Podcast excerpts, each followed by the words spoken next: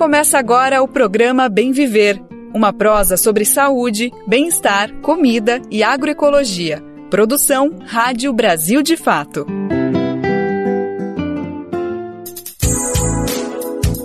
E hoje é terça-feira, dia 23 de janeiro de 2024. Quem tá chegando por aqui é mais uma edição fresquinha e inédita do nosso programa Bem Viver, uma produção do Brasil de Fato, que sempre traz diariamente muita informação de qualidade para você começar essa semana bem informado, bem informada. Para você que tá chegando agora, seja muito bem-vinda, seja muito bem-vindo. Aqui você escuta as principais notícias sobre agroecologia, meio ambiente, saúde, além de política, economia e coisas coisas do trabalho, da tecnologia, enfim, a gente tenta dar conta de tudo que está acontecendo no Brasil e no mundo. Eu sou o Lucas Weber e te acompanho nessa próxima uma hora. Bora lá que o programa está só começando. 40 anos da MST. Saiba como vivem as famílias que moram no primeiro latifúndio ocupado pelo movimento nos anos 80. Saiba também como a concentração no mercado de sementes acentua a desigualdade no campo e na cidade. Novas descobertas arqueológicas. Pesquisadora comenta sobre os artefatos indígenas que foram encontrados no arquipélago do Marajó, no Pará. Essas são algumas, mas são várias as informações, os destaques do programa de hoje. Bora lá que o programa só está começando. Antes de falar sobre todas essas notícias, é sempre bom lembrar que o nosso programa é de segunda a sexta-feira, sempre a partir das 11 horas da manhã, pelo rádio e também pelas principais plataformas de podcast, além do site do Brasil de Fato na aba rádio e por meio das rádios parceiras. Se você está aqui em São Paulo, Bem Viver é transmitido na Rádio Brasil Atual, 98,9 FM na Grande São Paulo e também pela internet, na nossa rádio web e no site radiobrasildefato.com.br. E também, se você não puder ouvir nesse horário, fica tranquilo, porque você pode ouvir a hora que você quiser, do jeito que te der vontade. Você pode conferir sempre pelo meio do nosso site, que lá a gente deixa todo o programa salvo diariamente, e também pelas plataformas de podcast como Spotify, Deezer e Google Podcast. E a gente também precisa compartilhar que existe uma rede de rádios que nos ajudam a colocar a voz do bem ver para repercutir de norte a sul, de leste a oeste pelo país. São dezenas de rádios que nos ajudam nessa missão e sim, você está convidado a se somar nessa hora agora. Você pode ir lá em radiobrasildefato.com.br e clica como ser uma rádio parceira que tem o caminho, o tutorial para você entrar junto com a gente nessa. Brasil de Fato 20 anos. Apoie e lute.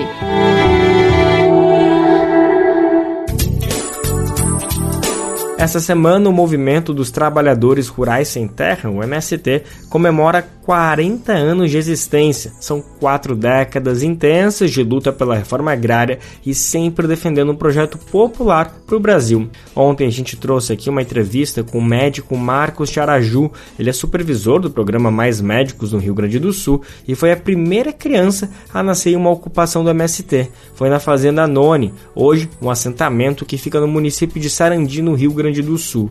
E os nossos colegas repórteres Pedro Tropassolas e Rodrigo Chagas foram justamente até esse assentamento para saber como vivem as famílias que moram no primeiro território ocupado pelo MST no Brasil. A ocupação da Fazenda Nônia ocorreu em 29 de outubro de 1985 por mais de 7 mil trabalhadores e trabalhadoras rurais sem terra organizados pelo MST. Oito anos depois, em 1993, a área de 9.300 hectares foi destinada para fins da reforma agrária, uma vitória. O território hoje ocupado pelo MST destoa das terras vizinhas, marcadas pela forte presença da soja. Vamos conhecer mais essa história agora na reportagem. Era madrugada de 29 de outubro de 1985, sob a luz da lua cheia, o que dispensou o uso de lanternas ou qualquer iluminação artificial, quando 1.500 famílias sem terra se agruparam de forma silenciosa na estrada, despistando a polícia e cortando as cercas para derrubar a porteira e ocupar a disputada fazenda Anone, em Sarandi, no norte do Rio Grande do Sul. Essa foi a primeira ocupação realizada pelas famílias do movimento. Oito anos depois, em 1993, a área de 9.300 hectares foi destinada para fins de reforma agrária. A partir daí, o MST se consolidou como o maior movimento popular do país e as suas práticas e ações se disseminaram por todo o território brasileiro. E no marco dos 40 anos do MST, o Brasil de Fato visitou o local e contou como vivem as famílias que ocuparam o primeiro latifúndio na história do movimento. Quem viu tudo de perto desde o início e fez questão de apoiar foi o padre Arnildo Fritzen. Valeu a pena dedicar a vida por essa gente, sabe? Porque essa é a figura de todo o povo pobre do Brasil nós, ao voltar de, de, de, de Cascavel, todos já diziam, é lá o foco. Essa terra que nós conhecemos estava na nossa frente e que é uma área muito grande. Depois de muita luta e resistência, o agricultor Mário Liu, que ajudou a cortar a cerca e a abrir o caminho para o início da ocupação, se recorda de toda a dificuldade imposta ao sem terra, impedindo o acesso ao latifúndio todo esse, esse processo da ocupação ele se deu lá nas 32 municípios que juntamos aqui na None na época, 1.500 famílias, isso tinha 7.500 pessoas que numa noite entraram nesse latifúndio. É, esse latifúndio anteriormente ele já tinha sido ocupado por dezenas de vezes, mas sempre grupos menores. A brigada militar aqui do Rio Grande do Sul, ela tinha uma guarnição que ficava permanente aqui na Noni. Maria Salete Campigoto, moradora de um dos assentamentos da região, destaca que aquela noite de ocupação vitoriosa, em meio a tantos obstáculos, representou um marco na história da luta pela terra no país. Foi uma força humana muito grande que, que a brigada não conseguiu não conseguiu tirar. E foi uma preparação também muito bem feita. Vocês imaginam um período que é, não tinha praticamente telefone de linha, tinha umas, duas, três linhas nos municípios, na sede do município. Não tinha celular. Essa foi a grande conquista, né? a forma com que se trabalhou para libertar essa terra do, do, do acúmulo. Né? E fazer com que muita gente pudesse viver bem. Quando Paulo Freire visitou assentamentos do MST no Rio Grande do Sul no início dos anos 90, o método de alfabetização dele já era utilizado por educadoras como a própria Maria Salete, que também é diretora do Instituto Educar, criado em 2005 dentro da Anone, para oferecer ensino técnico em agropecuária com foco em agroecologia. Salete iniciou a trajetória como educadora no movimento ainda como acampada, no início dos anos 80, trabalhando junto com outras professoras na escolarização de crianças e alfabetização de adultos, hoje formados nas mais diversas áreas. Temos na área do magistério, nós temos na área da agricultura, nós temos na área da saúde, nós temos na área do direito, nós temos na área, hum, várias áreas, várias áreas nós temos o nosso exército sem terra formando, formado e formando, né? Quase 40 anos depois, o cenário da fazenda Anone está totalmente transformado. A vida daqueles agricultores sem terra que resolveram lutar também. A área hoje está dividida em sete comunidades, onde vivem 423 famílias. Para Isaías Vedovato, hoje aos 60 anos, é difícil resumir em poucas palavras. Ele e seus companheiros têm casas confortáveis, luz elétrica, água encanada, internet e a grande maioria tem carro. Todos dispõem de escolas e postos de saúde. Todo mundo, praticamente a grande maioria, com acesso ao transporte com muita facilidade, com carro, coisa assim. É, com comunidades, são sete comunidades organizadas aqui no, no assentamento, né? Quando eu falo comunidade, é, tem o ginásio do esporte, tem a igreja, tem, no nosso caso aqui, um posto de saúde, nem todas têm posto de saúde, tem posto de saúde, é, temos escola, os filhos todos estudam, é, um padrão de vida que não, não imaginava que era possível ter, né? Então isso foi fruto do MST, As conquistas listadas por Isaías também são reforçadas por Irene Liu, integrante do assentamento 16 de março e moradora da agrovila da Coptar, onde convivem 17 famílias em torno de uma praça central arborizada e plantando a própria comida. Ela é representante de um grupo de famílias que, mesmo após a conquista da terra, resolveu seguir o caminho da coletividade da cooperação agrícola. Nós já estamos com 32 anos de cooperativa, né? E aqui a gente produziu assim, a gente a partir de todo o debate no movimento, né, de produzir comida, né, e também ter trabalho que produzisse renda para os jovens poderem permanecer, né, na, na, no campo. Então a gente aqui tem produção de leite, nós temos 95 vacas de leite que dão leite, que a gente está trabalhando, né? Nós temos um chiqueirão de porco, que tem mil porcos. A gente tem um, um pequeno frigorífico é, e a gente planta também uh, milho, soja, feijão, né? além de todo o alto consumo né, para gente, para comida. A cooperativa de produção agropecuária Cascata Coptara foi criada em 1990 e mostrou ser possível diversificar a produção, mesmo inserida na região conhecida como berço da soja no Rio Grande do Sul. As famílias cooperadas também plantam a soja e o milho, mas a principal fonte de renda vem da criação de gado, porcos e produção de leite. Atualmente investem num experimento com 17 hectares de soja não transgênica, com uso de bioinsumos e da semente convencional da soja. A educadora Maria Salete reflete que as conquistas e os frutos literalmente colhidos hoje pelos assentados da fazenda Anone têm uma representatividade que vai muito mais além da importância da luta pelo direito à terra, mas representa também o clamor pela justiça social. Mas não imaginava que hoje nós era um movimento que está no país todo, um movimento que pensa na importância da luta pela terra, na importância de viver bem né? e com saúde ali, na importância dos nossos filhos estudar, né?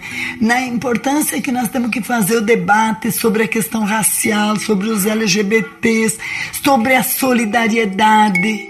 Hoje, em todo o Brasil, o movimento dos trabalhadores rurais sem terra está organizado em 24 estados, com 185 cooperativas e cerca de 400 mil famílias assentadas. E numa estimativa simples, segundo a média nacional de 2,79 pessoas por residência constatada pelo censo de 2022, ao menos 1 milhão e 300 mil pessoas são integrantes e vivem em territórios organizados pelo MST. No marco desse aniversário de 40 anos, o movimento vai realizar em julho o seu sétimo Congresso Nacional, onde são esperadas cerca de 15 mil pessoas em Brasília.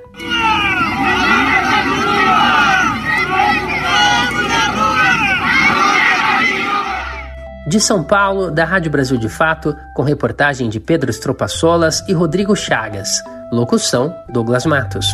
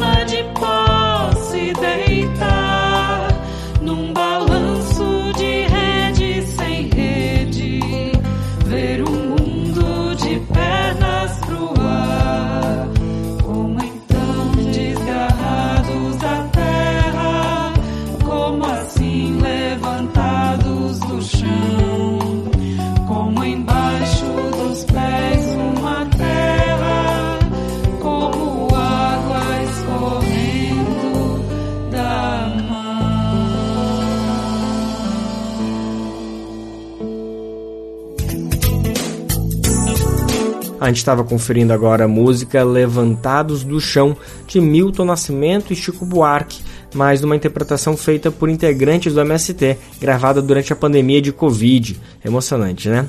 A versão ficou muito bonita e a música segue inspirando a luta de quem está nas fileiras dos movimentos sem terra no Brasil, batalhando por reforma agrária, alimentação saudável e comida para todos e todas. O MST não trava uma luta só pelo acesso à terra. O movimento também defende o meio ambiente, a solidariedade e a alimentação saudável. Oferece, portanto, um modelo de agricultura que seja justo e harmônico com a natureza. E nessa frente, o movimento tem denunciado a concentração de empresas que comercializam sementes e discutido a importância das sementes crioulas. Uma pesquisa feita pela Oxfam revela que o duopólio das empresas que controlam o mercado de sementes tem favorecido o aumento das desigualdades, seja nos centros urbanos ou no campo. Vamos entender melhor isso na reportagem de Vinícius Konchinski. O aumento da desigualdade no Brasil e no mundo está ligado ao crescimento do poder que é exercido por algumas empresas sobre setores cruciais da economia, como a produção de sementes. Desde 2020, duas grandes companhias, a Bayer da Alemanha e a Corteva AgriScience dos Estados Unidos, controlam 40% do mercado desses insumos essenciais para a produção de alimentos.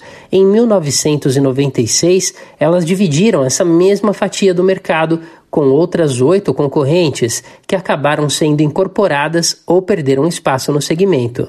Os dados sobre a concentração do mercado de sementes foram elaborados pela organização ETC Group e estão no relatório Desigualdade SA, que foi divulgado no dia 15 pela organização internacional Oxfam, que reúne informações e análises sobre o aumento da discrepância social entre ricos e pobres no mundo. Segundo a Oxfam, a riqueza dos cinco mais ricos dobrou desde 2020. Ao mesmo tempo, 60% da população global ou seja, cerca de 5 bilhões de pessoas ficaram mais pobres. Isso aconteceu em parte por conta da concentração do poder de poucas e determinadas companhias sobre a agricultura, por exemplo. Os economistas explicam que se a semente está mais cara, a tendência é que o produto fique mais caro também. O aumento de preço dos alimentos prejudica principalmente os mais pobres, que comprometem uma fatia maior da renda com comida.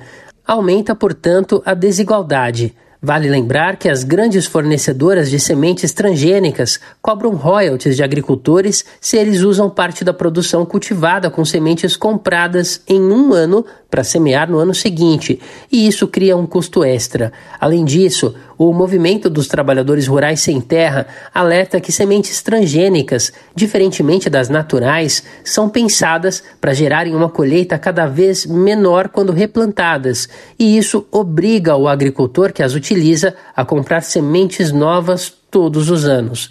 Uma das sugestões do MST é fortalecer o papel da Companhia Nacional de Abastecimento, a CONAB, no fornecimento desses insumos e também na produção de sementes naturais pelos próprios agricultores, as chamadas sementes crioulas.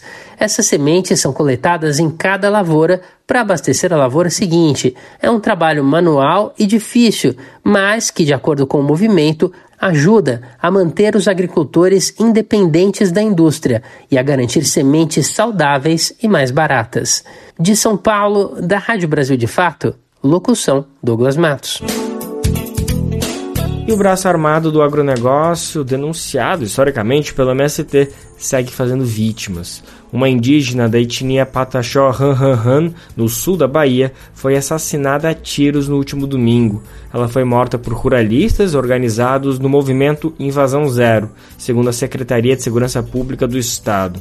Os fazendeiros se articulam por meio de um aplicativo de mensagem para despejar os indígenas, sem ordem judicial, de uma terra que havia sido retomada por eles no último sábado, dia 20. A reportagem de Douglas Matos. Um ataque de ruralistas provocou a morte de uma indígena da etnia Pataxó Ranranran na região sul da Bahia no último domingo. O crime ocorreu no município de Potiraguá, no território indígena Caramuru, Catarina, Paraguaçu. Dois fazendeiros foram presos em flagrante por porte ilegal de arma, suspeitos de matar a tiros a indígena Maria Fátima Muniz de Andrade. Conhecida como Nega Pataxó, ela era Magé, o feminino de pajé da comunidade. No ataque, ataque, o cacique Nailton Muniz Pataxó também foi baleado, atingido com uma bala no rim e submetido à cirurgia. Uma mulher indígena teve o braço quebrado e outras pessoas foram hospitalizadas, mas não correm risco de morte. O Ministério dos Povos Indígenas informou que foi enviada uma comissão liderada pela ministra Sônia Guajajara ao local nesta segunda-feira. Cerca de 200 ruralistas da região se organizaram através de um aplicativo de mensagens, de acordo com uma nota da pasta. Esses fazendeiros e comerciantes se organizaram para recuperar, sem decisão judicial, a posse da fazenda em uma, retomada por indígenas no sábado, dia 20. Conforme a Secretaria de Segurança Pública da Bahia, o ataque foi promovido por um grupo que se denomina Movimento Invasão Zero. A Secretaria também determinou o reforço por tempo indeterminado do patrulhamento ostensivo na região, que fica próximo à cidade de Itapetinga e Pau-Brasil. Em nota, a APIB, a Articulação dos Povos Indígenas do Brasil, condenou o ataque. A entidade frisou a importância da demarcação de terras indígenas como forma de solucionar o crescente conflito de terras no país. Além dos fazendeiros detidos, um indígena que portava uma arma artesanal também foi preso. Em dezembro, o cacique Lucas Santos Oliveira, de 31 anos, do povo Pataxó Ranranran, foi assassinado no extremo sul da Bahia. No mês de junho, outro indígena pataxó, que não teve a identidade revelada, também foi alvo de ataque no território indígena Barra Velha, em Porto Seguro. Desde o início dos anos 2000, os pataxó realizaram várias ações de retomada dessas áreas. Da Rádio Brasil de Fato, com informações do BDF Salvador, na Bahia, locução Kaique Santos. Quer saber onde encontrar livros bons, baratos e com conteúdos que te ajudam a entender a situação atual do Brasil e do mundo? Na Expressão Popular. Lá você encontra obras sobre marxismo, agroecologia, educação popular, literatura e muito mais. Com os livros da Expressão Popular, você se fortalece para a batalha das ideias e para a construção de um mundo melhor. Para saber mais sobre o acervo dessa editora popular, acesse o site expressãopopular.com.br ou faça uma visita à livraria na Rua Abolição 201, próximo ao metrô Anhangabaú, em São Paulo. Editora, editora Expressão Popular. E a gente fala agora de luta por justiça e memória. Memória das pessoas atingidas pelo crime da Vale em Brumadinho, Minas Gerais. Agora, na quinta-feira, dia 25 de janeiro, a Quinta Romaria pela Ecologia Integral vai prestar homenagens às vítimas e cobrar justiça na reparação aos atingidos e atingidas pelo rompimento da barragem de Brumadinho, que completa cinco anos nessa data.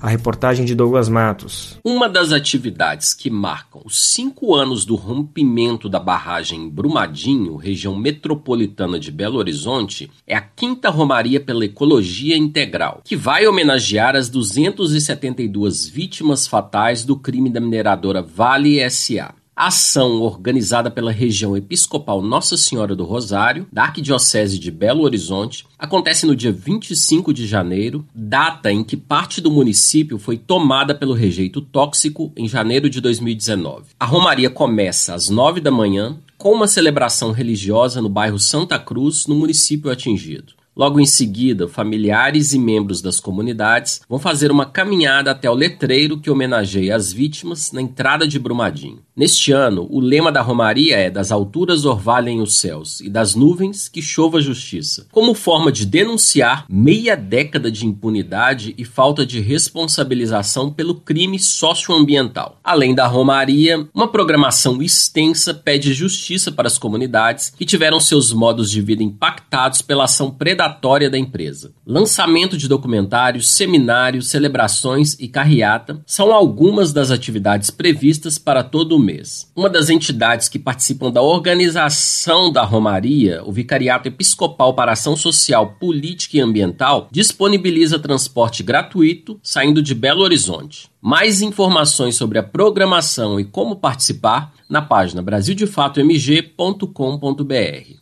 De Belo Horizonte, da Rádio Brasil de Fato, com informações da redação, locução Wallace Oliveira.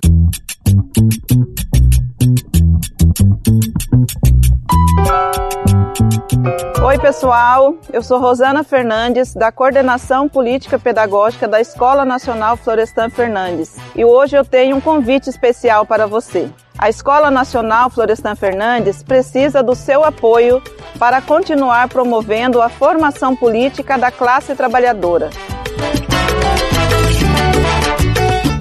Desde 2005, mais de 40 mil pessoas do Brasil e do mundo já passaram pela Escola Nacional que continua existindo por meio da solidariedade dos movimentos populares e associados que contribuem com esse projeto.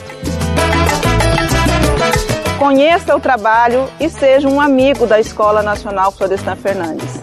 Acesse www.amigosenff.org.br e saiba mais.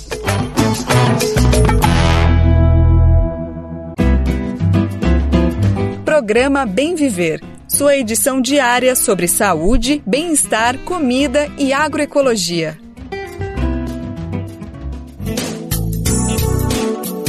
E a gente segue falando de memória, resistência e ancestralidade.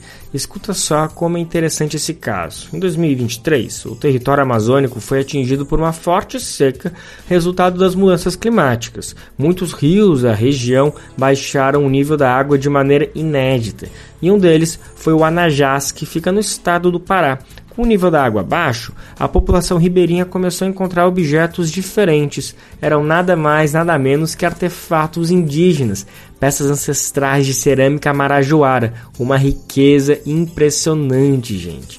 O Ministério Público, o IFAM e o Museu Emílio Guild foram acionados para preservar esse material.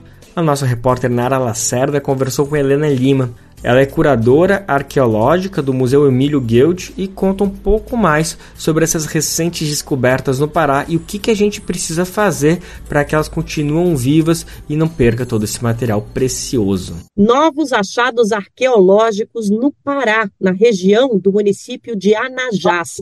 São cerâmicas de comunidades marajoaras expostas por causa da seca recente, mas que também correm risco com as mudanças climáticas. E esses achados têm muito do trabalho da própria população local. A gente convidou a Helena Lima, que é curadora da coleção arqueológica do Museu Guild, é, o Museu Paraense Emílio Guild, é, e vamos falar sobre ela, sobre esses achados. Queria te agradecer primeiro por estar aqui, Helena. Eu que agradeço a oportunidade de estar aqui compartilhando com vocês um pouco desse, dessa trajetória, dessa história. Vamos nessa. Helena, primeira pergunta: o que foi encontrado agora lá nessa região uh, uh, do, do, das comunidades ali próximas ao município de Anajás. O que a gente tem a mais nas nossas descobertas arqueológicas na região agora? Ah, bem, nós é, fomos procurados aqui no museu, nós fomos procurados é, por um grupo de gestores do município de Anajás, é, com imagens impactantes de muitas cerâmicas aflorando na superfície, nas águas, e uma preocupação uh, em relação à integridade desses objetos e também um pouco do que se trata. Então, em conjunto com o IFAM, que é o Instituto Histórico e Artístico Nacional, nós organizamos uma vistoria emergencial em Anajás, e ao chegar lá, nós nos deparamos com grandes sítios arqueológicos, são os chamados tesos, Pesos é o nome local para essas grandes construções de terra, são aterros que elevam superfícies onde eram então essas comunidades antigas marajoaras residiam, né, tinham sua moradia, seus cemitérios. Uh, nós identificamos, cadastramos alguns desses tesos, é, fizemos um mapeamento aéreo com uso de drones e sensores LiDAR para identificar a topografia desse desses terrenos e uma quantidade muito grande de cerâmicas em fragmentos, né, fragmentadas, quebradas, mas também urnas funerárias, né, inteiras e se fragmentando com o rio, né, com a maré. Uh, são achados importantes, são vestígios, são fragmentos de uma história, de uma história indígena profunda, extremamente complexa dessa nossa região e que precisa ser contada. E a melhor forma de contar é fazendo uso justamente dessas paisagens, desses objetos, sempre em parceria com as comunidades locais. Helena, dá para a gente saber a idade desses achados arqueológicos lá na região, por exemplo, ou ainda é cedo, já que eles são, esses de agora são relativamente recentes? Exato. A, a pesquisa arqueológica, ela é morosa, ela é demorada. Nós, o que nós fizemos nessa expedição em dezembro foi uma, um primeiro contato, um, digamos, um atendimento a uma demanda da comunidade identificamos que a região tem um enorme potencial e que sim precisa ser investigado.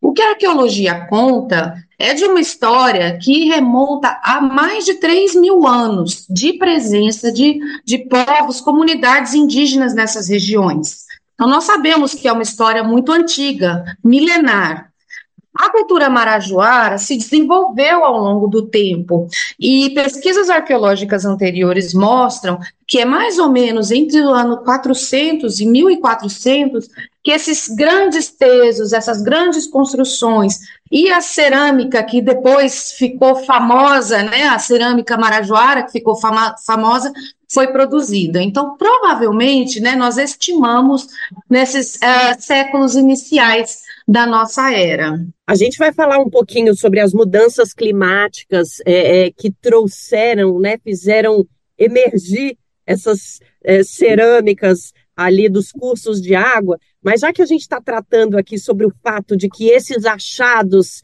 é, chegaram até vocês por meio da comunidade, vamos falar um pouquinho sobre essa participação comunitária e popular primeiro, porque eu acho interessantíssimo.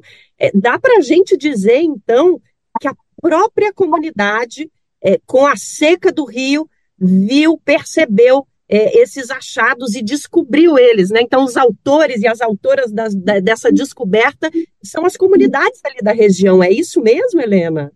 Absolutamente, né? O que nós fizemos foi registrar, foi cadastrar, né, os sítios arqueológicos, né, inseri-los no Cadastro Nacional de Sítios Arqueológicos, mas todo o trabalho se deve à ação da comunidade, uma preocupação da própria comunidade em manter, em guardar e em conhecer o que contam, as histórias que contam esses vestígios.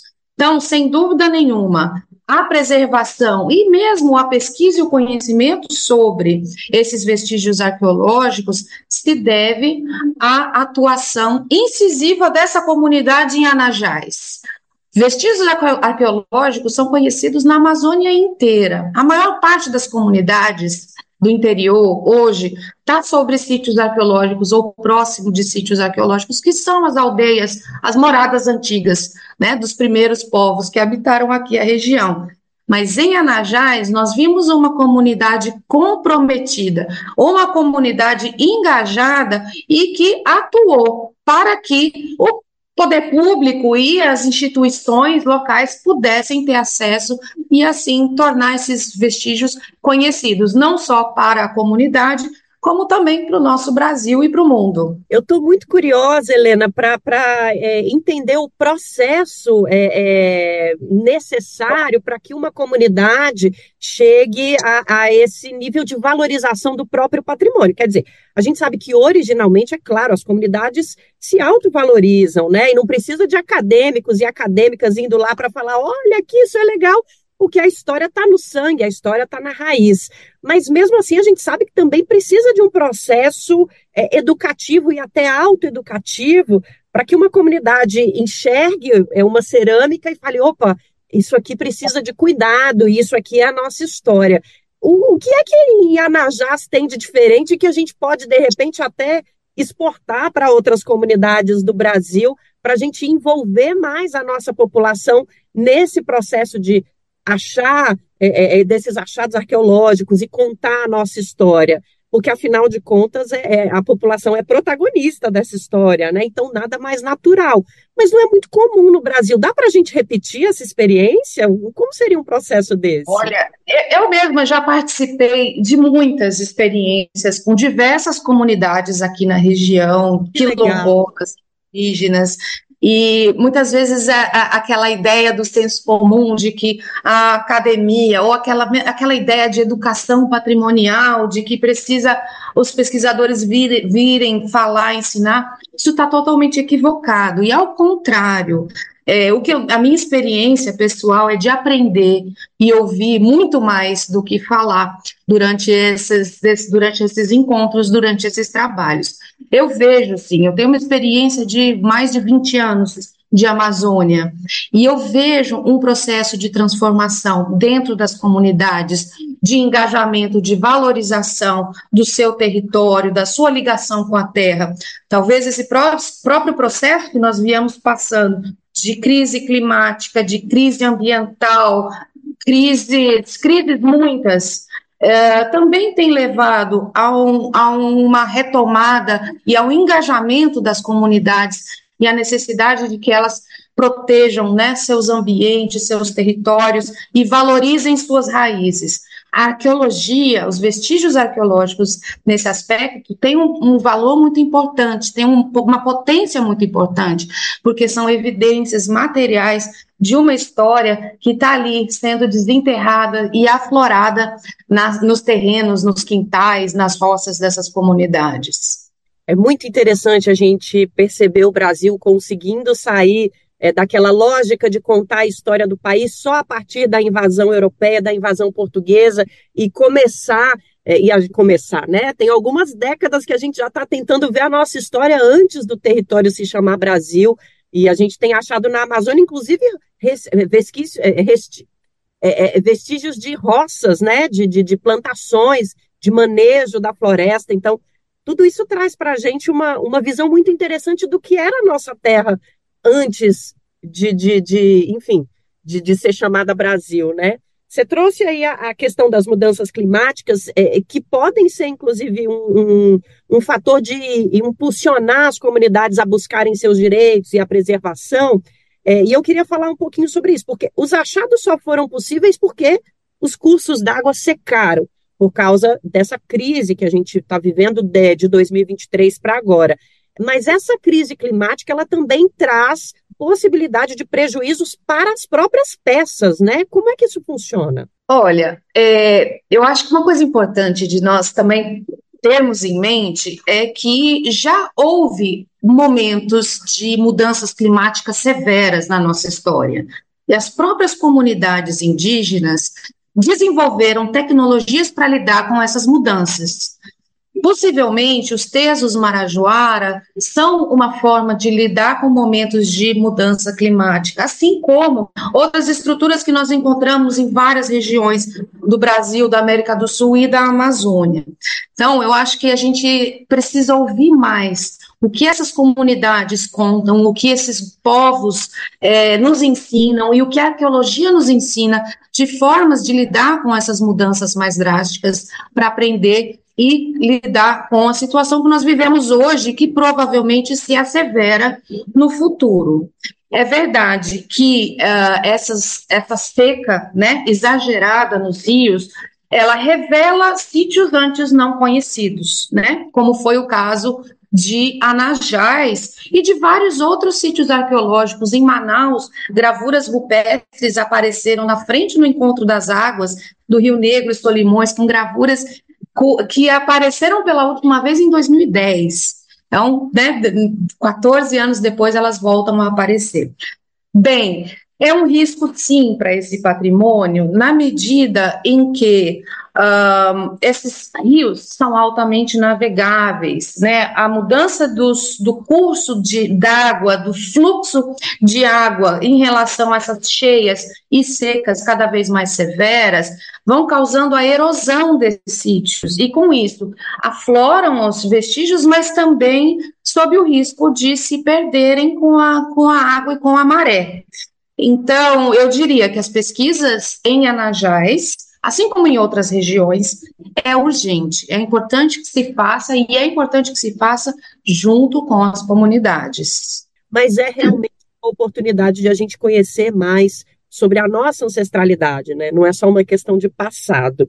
É, e falando em passado e ancestralidade, os trabalhos e os achados arqueológicos ali na região não são uma coisa de agora, né? Existe um trabalho sendo feito há muito tempo e há muito tempo que se encontra é, é, é essa ancestralidade em objetos, desenhos, até as roças, os, os resquícios das roças que a gente falou.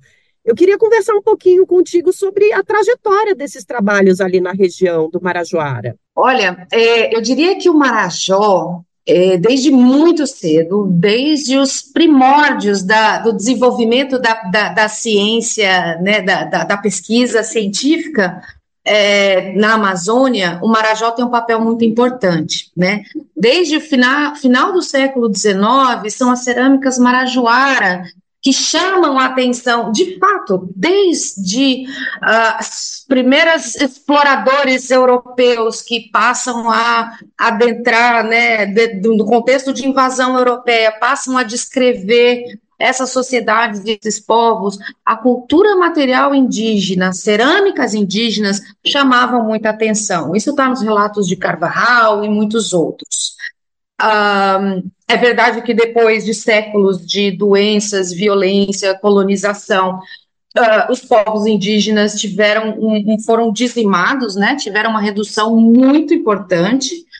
Uh, provavelmente as, uh, aquela ideia de Amazônia vazia, de Amazônia enquanto floresta e rios, né, que perdurou todo o nosso século XX, vem, vem dessa depopulação, vem dessa visão né, de uma Amazônia vazia, quando, na verdade, o que nós temos, né, é um, hoje no século XXI, nós vemos um processo de retomada de consciência, como você falou, né, de busca por essa ancestralidade. E, e as cerâmicas, voltando para o Marajó, né? É, as cerâmicas marajoaras, por serem extremamente elaboradas, com muitos desenhos, com muitas cores, com muitas texturas, ela sempre chamou atenção. É, museus no mundo inteiro guardam cerâmicas marajoaras, muitas vezes urnas funerárias que nem são tratadas né, com o respeito que deveriam enquanto tal. É, e elas sempre estiveram, por né, esses aspectos, elas sempre estiveram, então, no centro dos debates sobre é, é, é complexidade social na Amazônia. Enquanto que uma visão é, de Amazônia intocada não podia conceber sociedades tão desenvolvidas, vieram as teorias de migração dos povos dos Andes, da América, né, do Caribe, migrando para a Amazônia. E as pesquisas, é, ao desenvolver das pesquisas, mostra também é que essas sociedades se desenvolveram autoctonamente, localmente, são povos amazônicos que se desenvolveram e permitiram que esse, e transformaram esse ambiente. O que hoje nós vemos enquanto Amazônia Verde é uma construção.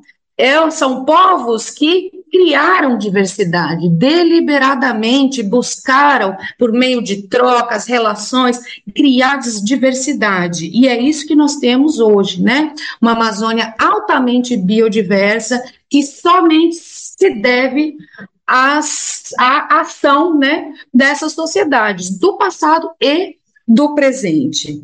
Muitos nomes importantes da pesquisa arqueológica já passaram pela Amazônia, como eu falei, desde o século XIX, princípios do século XX, uh, Betty Meggers, Anna Roosevelt, própria Denise Chan, que deixou um legado muito importante para para a arqueologia, o conhecimento dos povos marajoara e para as comunidades.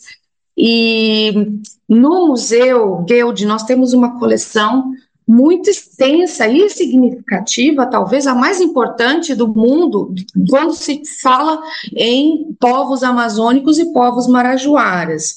Nossa visita em Anajás não teve o objetivo de agregar a coleção. Ao contrário, nós catalogamos essas peças e apoiamos a Secretaria de Cultura Local para que se mantenham no município. E a gente viu um desejo de criarem lá, localmente, uma casa de cultura, uma exposição e algo que a gente espera fazer para o futuro.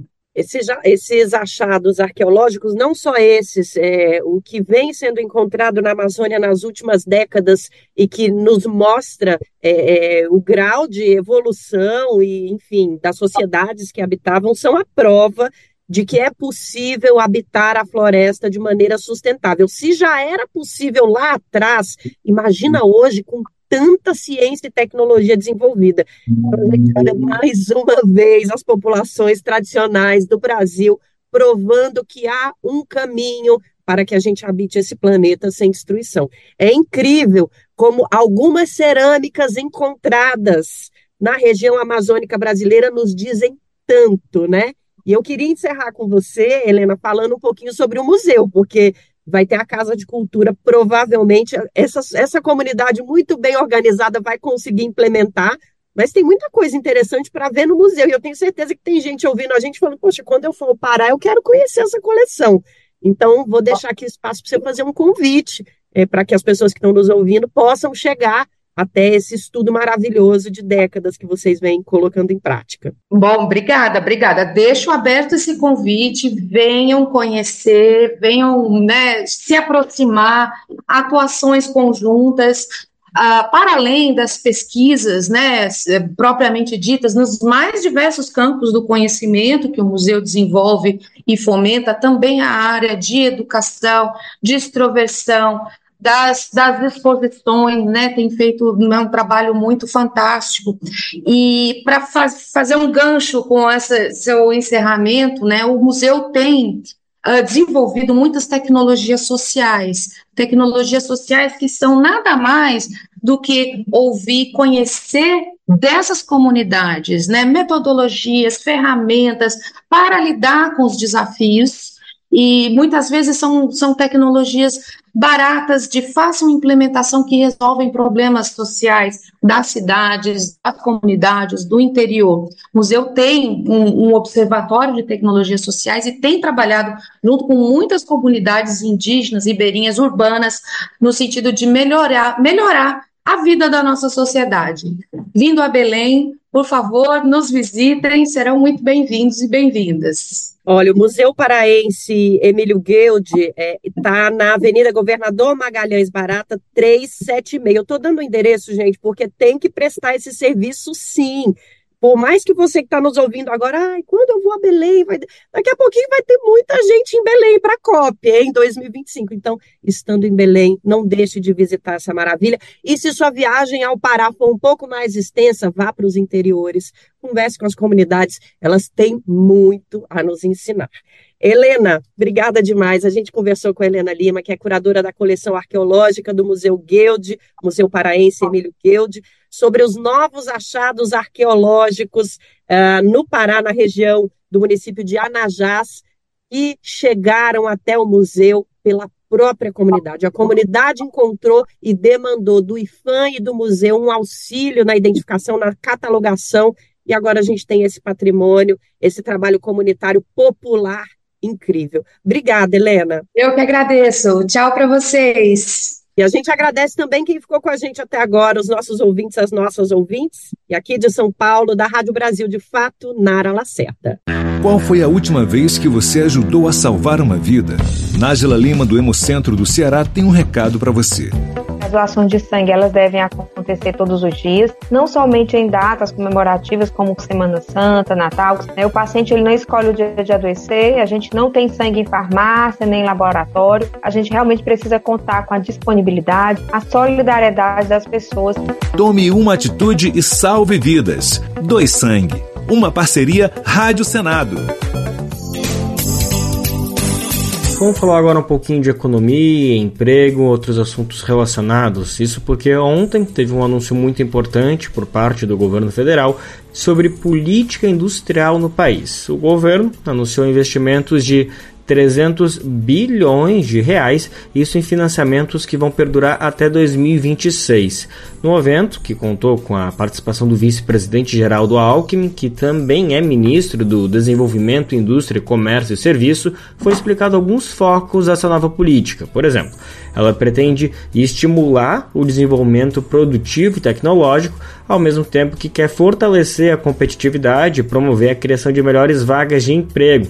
Está prevista também a renovação do maquinário de diversos setores para garantir melhor produtividade e menos impacto ambiental das atividades. Essa é uma das bandeiras que o governo Lula vem carregando quando diz respeito ao desenvolvimento econômico da indústria, né? A pauta ambiental, tentar alinhar as duas coisas. Bom, a nossa reportagem acompanhou esse anúncio e a gente vai conferir agora na voz de Douglas Matos mais detalhes desse projeto que pretende colocar 300 bilhões para circular na indústria brasileira. O governo federal apresentou nesta segunda-feira, dia 22, o texto da Nova Indústria Brasil, a política que pretende dar força ao processo de reindustrialização do país. Foram anunciados investimentos de 300 bilhões de reais em financiamentos até 2026, visando o crescimento sustentável e com inovação da indústria nacional. Os valores serão geridos pelo BNDES, o Banco Nacional de Desenvolvimento Econômico e Social, e também pela FINEP, a financiadora de estudos e projetos, e pela Embrap, a empresa brasileira de pesquisa e inovação industrial. Haverá inclusive linhas específicas não reembolsáveis, ou seja, os tomadores de recursos não precisarão ressarcir os financiadores. A proposta apresentada prevê seis missões com o objetivo de fortalecer a indústria nacional até 2033. Elas tratam das cadeias agroindustriais, da indústria da saúde, de infraestrutura, transformação digital, transição energética e soberania nacional. Os anúncios foram feitos durante a segunda reunião do CNDI, que é o Conselho Nacional de Desenvolvimento Industrial, e reúne representantes do governo e entidades da sociedade civil.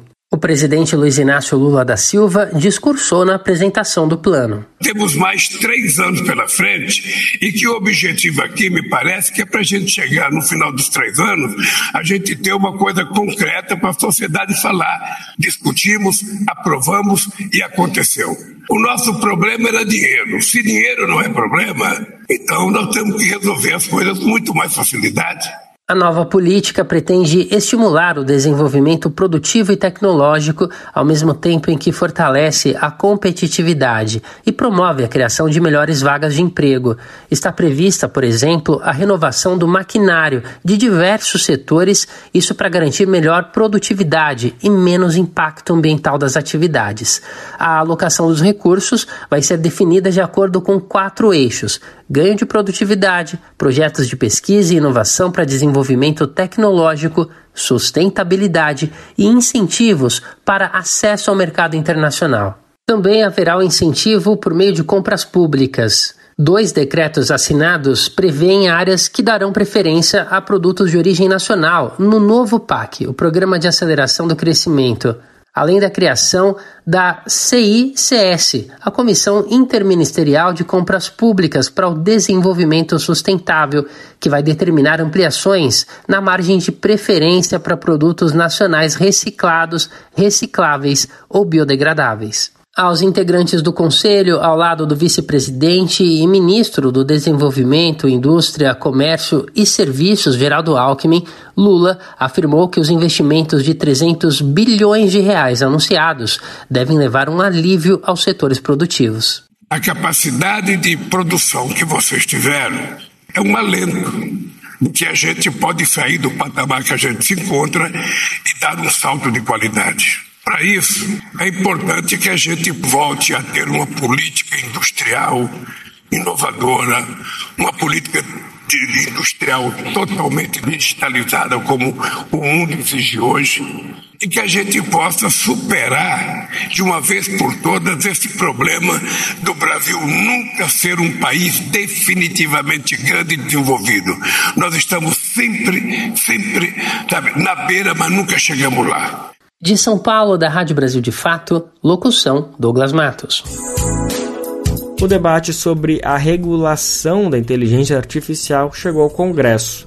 O tema deve ser votado até abril no Senado e a discussão reuniu diversos especialistas no assunto e tem sido tratada com certa urgência. Os parlamentares temem o mau uso da inteligência artificial, principalmente durante as eleições deste ano, quando, por exemplo, falas de candidatos podem ser falsificadas com o objetivo de enganar os eleitores, eleitoras e alterar, inclusive, o resultado da campanha. Vamos saber mais como que esse tema está chegando no Congresso, o que a gente pode esperar dos nossos parlamentares. Quem vai contar para a gente é Bruno Lourenço, da Rádio Senado. Presidente do Senado, Rodrigo Pacheco, acredita que a regulamentação da inteligência artificial será aprovada pela Casa até o mês de abril. A proposta, que está em análise na Comissão Temporária Interna sobre Inteligência Artificial, foi elaborada por um grupo de 18 juristas, que, a pedido do Senado, promoveu debates, audiências públicas e seminários que serviram de base para um anteprojeto de normatização da tecnologia, com definição de limites e responsabilidades. Rodrigo Pacheco afirmou que é importante aprovar logo uma regulamentação sobre o tema, ainda mais com a aproximação das eleições municipais e o possível uso de IA para fraudar declarações de candidatos, entre outros crimes. São 45 artigos, basicamente, justamente para que haja um limite em relação à inteligência artificial, não só para as eleições que se avizinham municipais as outras eleições, mas para a nossa convivência, né? a convivência entre homens e mulheres, entre instituições, de haver uma disciplina em relação a esse tema. Também, então, uma lei que deve ser entregue em breve pelo Congresso Nacional à sociedade brasileira. O projeto de lei, que tramita em conjunto com outras cinco propostas, precisa passar pela Comissão Especial Temporária e pelo plenário do Senado antes de ser enviado para a Câmara dos Deputados. Comissão que tem até abril para concluir os trabalhos, já realizou 10 audiências públicas e aguarda relatório sobre o anteprojeto pelo senador Eduardo Gomes, do PL do Tocantins. Da Rádio Senado, Bruno Lourenço. Uma frase que a gente tem ouvido bastante nos últimos dias é tá quente. Inclusive, eu tenho falado muito isso, né? O calor nos dias de sol, obviamente, tá cada vez mais insuportável e isso tem consequências diretas para a nossa saúde. A Sociedade Brasileira de Dermatologia alerta para os diversos riscos que a exposição excessiva ao sol pode gerar, como problemas que vão desde as queimaduras de sol até câncer de pele. O assunto é muito sério, gente. Vamos entender um pouquinho mais o que a gente pode fazer para se precaver dessa situação. Quem conta pra gente é Caroline Pessoa, da Rádio Agência Nacional. O verão, com altíssimas temperaturas, é um perigo para o importante órgão, a pele. A Sociedade Brasileira de Dermatologia alerta para diversos riscos que a exposição excessiva ao sol pode gerar, como queimaduras de sol e até câncer de pele. E reforça, neste verão, marcado por fortes ondas de calor, o risco é ainda maior. Quem explica é a especialista da sociedade, Márcia Linhares. Se tornam maiores porque a gente tem uma sensação térmica muito aumentada que junto com a radiação solar vai levar aí uma potencialização dessa, dessa ação do sol e do calor da pele, né? Então a gente está em um momento bem complicado de muito calor, onde a gente tem que redobrar os cuidados e a proteção. Entre as recomendações de proteção da sociedade brasileira para este calorão está o uso do filtro solar. Roupas adequadas e bonés também são recomendados, além de uso de guarda-sol na praia. Os horários de exposição também devem ser observados, como explica Márcia Linhares. O sol, que é de 10 horas da manhã até as 15 horas, é um sol mais nocivo e o que mais propicia as queimaduras e o câncer de pele. De acordo com o Instituto Nacional de Câncer, o INCA, o câncer de pele é o mais frequente no Brasil e corresponde a cerca de 30% de todos os tumores malignos registrados no país. Da Rádio Nacional no Rio de Janeiro, Carolina Pessoa. E a edição do Bem Verde de hoje, dessa terça-feira que fica por aqui, mas sim a gente está de volta amanhã, quarta-feira, sempre na Rádio Brasil Atual 98.9 FM na Grande São Paulo, ou por meio do nosso rádio brasildefato.com.br, que a gente é transmitido pela internet para o mundo inteiro. O programa vai ao ar em diversas rádios pelo país também, e a lista completa de emissoras que retransmitem o Bem Viver você encontra no nosso site na matéria de divulgação diária do programa. Aqui a gente aproveita para agradecer esses veículos por estarem com a gente e lembra também que o Bem Viver fica disponível como podcast no Spotify, Deezer, iTunes e Google Podcast.